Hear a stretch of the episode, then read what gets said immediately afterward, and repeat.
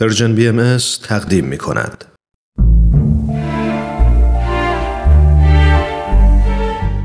آفتاب بینش. شنوندگان عزیز رادیو پیام دوست با درود. رامان شکیب هستم و شما عزیزان به برنامه آفتاب بینش گوش می‌دید.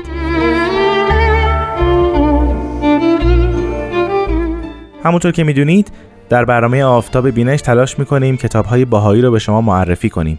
کتاب هایی که در اونها اصول عقاید بهاییان آمده باشه یا بذرهای فلسفه و عرفان بهایی در اونها کاشته شده باشه و مستور باشه و یا همینطور کتاب هایی که دانشمندان بهایی تلاش کردند از خلال آثار مظاهر مقدسه بهایی یا پیامبران دیانت بابی و بهایی مفاهیم رو بیرون بکشن و اونها رو شرح و توضیح بدن.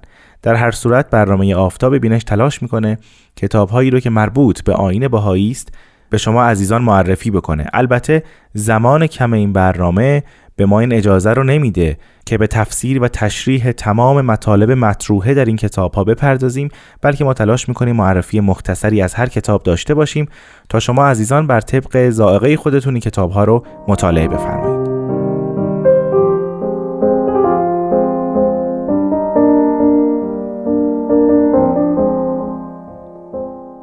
همونطور که به خاطر دارید ما در هفته گذشته راجع به کتاب رساله مدنی صحبت کردیم.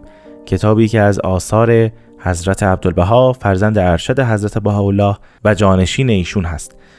ما گفتیم به علت اهمیت این کتاب و همینطور مهم بودن مطالب مستور در اون ما معرفی این کتاب رو در دو هفته ارائه خواهیم داد.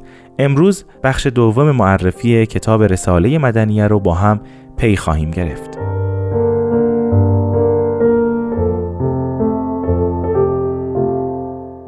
به صورت مختصر من ذکر بکنم که در این اثر ما با چه منابعی روبرو هستیم.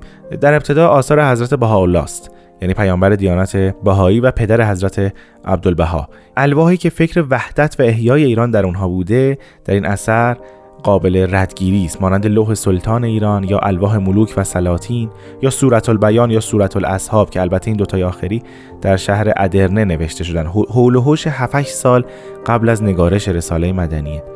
دو جریان دیانت بابی و آثار حضرت باب. زیرا آثار حضرت باب بسیار باعث تغییر تفکر افراد شد به گونه ای که حتی تا دوران معاصر کسی که تا حدودی روشن فکر بود به او لقب بابی می‌دادند. و در آخر تاریخ ایران و جهان اوضاع فرهنگی ایران هم در این اثر قابل مشاهده است.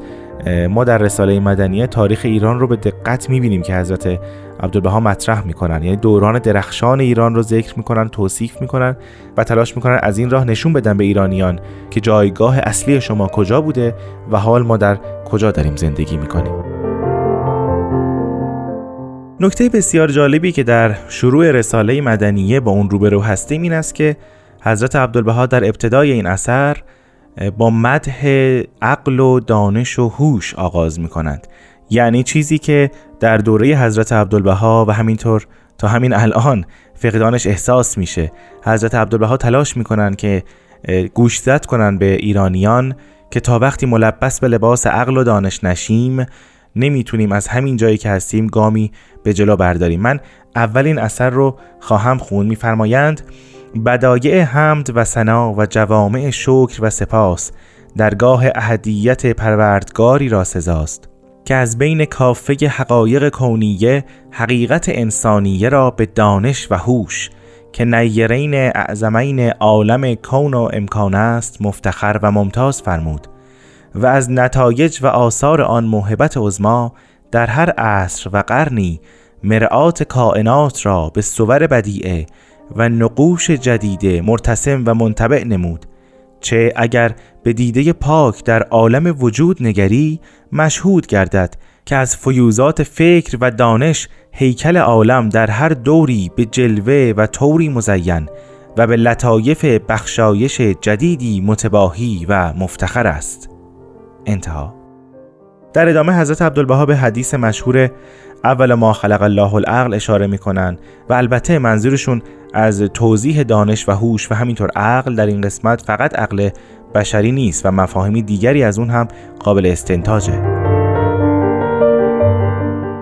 من در اینجا از خانم آزاده ایجابی تقاضا می‌کنم تا بخشی دیگر از رساله مدنیه را برای شما عزیزان زیارت کنند. با ذکر این نکته که بخش هایی که ما انتخاب کردیم از رساله مدنیه در طی این دو هفته به گونه در ادامه هم هستند. با هم گوش میدیم.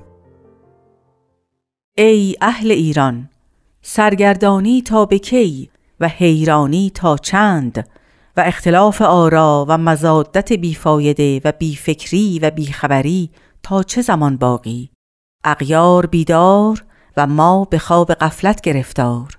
جمیع ملل در اصلاح احوال عمومیه خود میکوشند و ما هر یک در دام هوا و هوس خود مبتلا. دم به دم ما بسته دام نوییم و خداوند عالمیان شاهد و گواه این عبد است که در بست این مزامین مقصد مداهنه و جلب قلوب و چشم به مکافات خیریه از جهتی نداشته و ندارم بلکه ابتقاعا لمرزات الله می‌گویم. نظر از عالم و عالمیان بسته به سون حمایت حضرت احدیت التجا نموده ام باری اشخاصی که گویند این افکار جدیده موافق حال توایف سایره است و به مقتضیات حالیه و روش احوال ایرانیه مناسبتی ندارد فل جمله ملاحظه نمی نمایند که ممالک سایره نیز در قرون سابقه بر این منوال بوده. چگونه این ترتیب و تنظیم و تشبسات مدنیه سبب ترقی آن ممالک و اقالیم گشته؟ آیا اهل اروپ از این تشبسات ذری مشاهده نموده اند؟ و یا خود بالعکس به کمال علو منزلت جسمانی نائل گشتند؟ و یا آنکه چند قرن است که هیئت عمومیه ایران بر روش معلوم حرکت نموده و بر اصول معتاده مش کرده؟ چه فواید و ترقی مشهود و حاصل شد.